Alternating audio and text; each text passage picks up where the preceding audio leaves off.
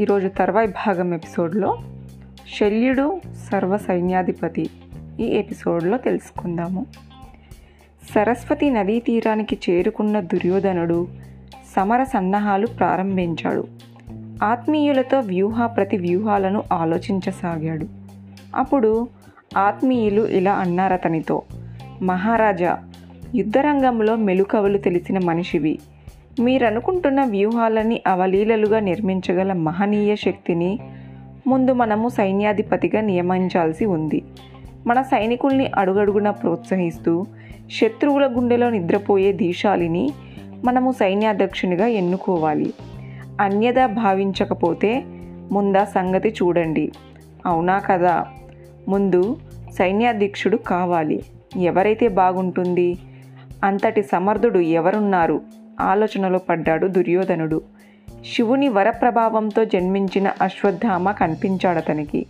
అశ్వత్థామ ఆప్యాయంగా అని పిలిచాడు దుర్యోధనుడు. చెప్పండి మహారాజా. దుర్యోధనుని ముందు నిల్చున్నాడు అశ్వత్థామ. మీ తండ్రి మా గురుదేవులు ద్రోణాచార్యునిలా మీరెప్పుడు మమ్మల్ని కంటికి రెప్పల్లా కాపాడుకుంటున్నారు. మీకంటే మా క్షేమాన్ని ఆశించే వారెవరు? అందుకనే వేడుకుంటున్నాను, మీరే సర్వసేనాధిపతి అయి ఈ మహాయుద్ధాన్ని ముందుకు నడిపించండి. అశ్వత్థామ చేతులు పట్టుకున్నాడు దుర్యోధనుడు. తన చేతులు పట్టుకున్న దుర్యోధను చేతుల్ని కళ్ళకద్దుకొని ఇలా అన్నాడు అశ్వత్థామ, కౌరవేశ్వర, యుద్ధ నైపుణ్యాల్లో, బలశౌర్య సంపత్తిలో, శస్త్ర ప్రయోగ పాండిత్యంలో శల్యునితో సరిపోల్చదగిన వారు లేరు. కాబట్టి సర్వ సైన్యాధిపతిగా నన్ను కాక శల్యుణ్ణి అభిషేకించగలరు. శల్యుణ్ణి చూశాడప్పుడు దుర్యోధనుడు, సహోదరి పిల్లలైన పాండవులని కాదనుకొని నీ స్నేహం కోరి వచ్చిన శల్యుని కన్నా ఆరాధ్యులు, ఆత్మీయులు ఎవరున్నారు?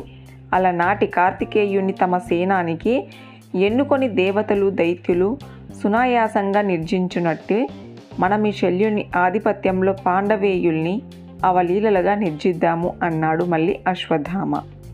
ఆ మాటలకు తాము కూడా సుముఖులమేనన్నట్టుగా రాజులు చాలామంది శల్యుని చుట్టూ చేరి జయ జయధ్వానాలు చేశారు. దుర్యోధనుడు నవ్వుతూ శల్యుణ్ణి సమీపించాడు. శల్య సర నరనాథ, నీ స్నేహితుణ్ణి నన్ను సంరక్షించే సమయము నీకొచ్చింది. నిన్ను వేడుకుంటున్నాను. అన్యన్య అనన్య సామాన్య భుజబల శక్తితో శత్రువుల్ని ఎదిరించి నాకు విజయాన్ని చేకూర్చు. సర్వ సైన్యాధ్యక్ష సర్వ సైన్యాధికారాన్ని స్వీకరించు అన్నాడు దుర్యోధనుడు. శల్యుని చేతులు పట్టుకున్నాడు. అందుకు ఆనందించి దుర్యోధనుణ్ణి దగ్గరగా తీసుకున్నాడు శల్యుడు. ఇలా అన్నాడు, సుయోధన, ఇందుకు నువ్వు నన్ను వేడుకోవాలా? అక్కర్లేదు, నీ ఆనతి శిరసా వహిస్తాను. ఈ క్షణం నుంచి కౌరవసేన సంరక్షణ నా విధి. జయ జయధ్వానాలు విన్నుంటాయి. ఒకరినొకరు దగ్గరగా నిల్చున్న దుర్యోధన శల్యులపై దోసిళ్లతో పూలు విసిరి ఓ రకంగా పుష్పాభిషేకం చేశారు అక్కడున్న ఆత్మీయులు. ఆనందంతో శల్యుడి గుండె ఉప్పొంగింది. భుజబలంలో ఆ కృష్ణ అర్జునులు నా సాటి రారు. నేను కన్నెర్ర చేస్తే చాలు పాండునందలు ప్రాణభీతితో పరుగుదీస్తారు.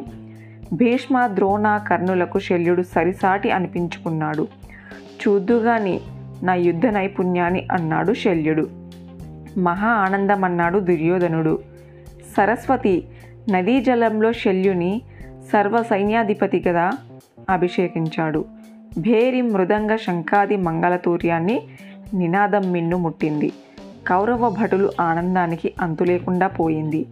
జరిగిందంతా గూఢచారుల ద్వారా తెలుసుకున్నాడు ధర్మరాజు. కృష్ణునితో ఇలా అన్నాడు, శల్యుడు సైన్యాధిపతి చేశాడు దుర్యోధనుడు. తక్షణ కర్తవ్యం అదే ఆలోచిస్తున్నాను. భీమా అర్జునులు కానీ, సాత్యకి దుష్ట దుమ్యులు కానీ శల్యుని ఎదుర్కొని ప్రాణాలతో భయపడటము భయపడటము కల్లా ఆ శౌర్యఖని ఎదుర్కోగలిగేది నువ్వొక్కడివే అన్నాడు కృష్ణుడు. నేనా? ఆశ్చర్యపోయాడు ధర్మరాజు. అవును, నువ్వే నువ్వే ఆ మహాయోధుని యుద్ధరంగంలో నిర్జయించగలవు. నా మాట విని నువ్వే అతనితో తలపడాలి.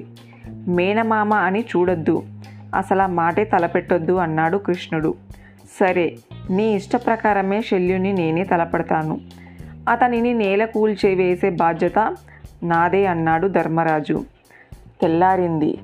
రథగజ తురంగ మన పదాతి భటుల చక్రఘోతాలకు పాదఘటనాలతో ధరణీతలము దద్దరిల్లింది. శకుని, కృపాచార్య, కృతావర్మ, అశ్వత్థామలు దుర్యోధనుని సమీపించారు. ఇలా కట్టడి చేసుకున్నారు. మనలో ఎవరు ఒంటరే పాండవులతో యుద్ధం చెయ్యొద్దు, ఓ కుమ్మడిగా పాండవులు ఎదుర్కొందాము, అప్పుడే విజయం మనల్ని వరిస్తుంది. అలాగే అనుకున్నారంతా. కురుక్షేత్రం వైపు సంగార ప్రస్తావము ప్రారంభించారు. అనతి కాలంలోనే కురుక్షేత్రంలో ప్రవేశించారు. సర్వతో భద్ర వ్యూహాన్ని నిర్మించాడు శల్యుడు. దాని అగ్రభాగాన్ని కర్ణనందులతో శల్యుడు ఆక్రమించుకుంటే దక్షిణ ప్రదేశాన్ని కృపాచార్యుడు సంరక్షించసాగాడు. వామభాగాన్ని కృతావర్మ పాలిస్తే పాశ్చాద భాగాన్ని అశ్వత్థామ ఆక్రమించారు. దుర్యోధనుడు వ్యూహం మధ్యం భాగం నిలిచాడు. అపార చతురంగ సేనతో గజ సమూహాలు క కద్దెదుట శకుని కాచు కూర్చున్నాడు. పాండవులు ముమ్మర ముగ్గరమని సమరోత్సాహాల పరమశుమై ముందు కురికారు. ఆనాటి పదకొండు వేల రథాలు, పదివేల ఏడు వందల ఏనుగులు, రెండు లక్షల గుర్రాలతో పాటు మూడు కోట్లాది మంది పదాతి భటులు కౌరవ బలంగా మిగిలితే ఆరు వేల రథాలు, మూడు వేల కొమ్ముటి ఏనుగులు, లక్ష గుర్రాలు, కోటి మంది భటులతో పాండవ బలము మిగిలింది. కౌరవ బలం కన్నా పాండవ బలం తక్కువైన వారంతా ధైర్యోత్సాహాలతో ఉన్నారు. రెండు బలాలు ఒక దానితో ఒకటి ఢీకొన్నాయి. పద్దెనిమిదవ రోజు యుద్ధం ప్రారంభమైంది. భీమా అర్జునులు సర్వతో భద్ర వ్యూహాన్ని లెక్కకు మిక్కిలి బాణాలతో తుత్తునీయలు చేశారు. కౌరవసేన పలయాణము ప్రారంభించింది. అదే అదనుగా దుష్ట దుమ్యుడు శిఖండి ధర్మరాజును ముందుకొచ్చుకొని వీర విహారాలు ఆరంభించారు. వారిని నకుల, సహదేవులు అనుసరించారు. కౌరవసేన తలలు తెగిపడుతున్నాయి, బంతులు గాలిలో ఎగురుతున్నాయి. పాండవేయులు పరాక్రమ దాటి తట్టుకోలేకపోతుంది. కౌరవసేన పరుగు తీస్తుంది. అది గమనించాడు శల్యుడు. తన మహ తన రథసారితో ఇలా అన్నాడు, అదిగదిగో అటు చూడు, తెల్లని గుర్రాలు పూంచిన ధర్మరాజు రథం కనిపించిందా? మనం అతన్ని ఢీకొనాలి, రథాన్ని అటుగా పోనీయే. శల్యుని రథం పాండవేయ వాహినిలోని చొచ్చుకుని పోయింది. ప్రళయాకాల మహోద్దాదిలా ఉప్పొంగాడు శల్యుడు. ప్రత్యర్థి సేన విజృంభణకు అరికట్టాడు. అది చూసి వెనుతిరిగిన కౌరవసేన తిరిగి సంగ్రామంలో పాల్గొంది. ఉభయ పక్షాలు పోరాటము ప్రళయం భయంకరంగా సాగరణ ఆరంభించింది. తర్వాయి భాగం నెక్స్ట్ ఎపిసోడ్లో తెలుసుకుందాము.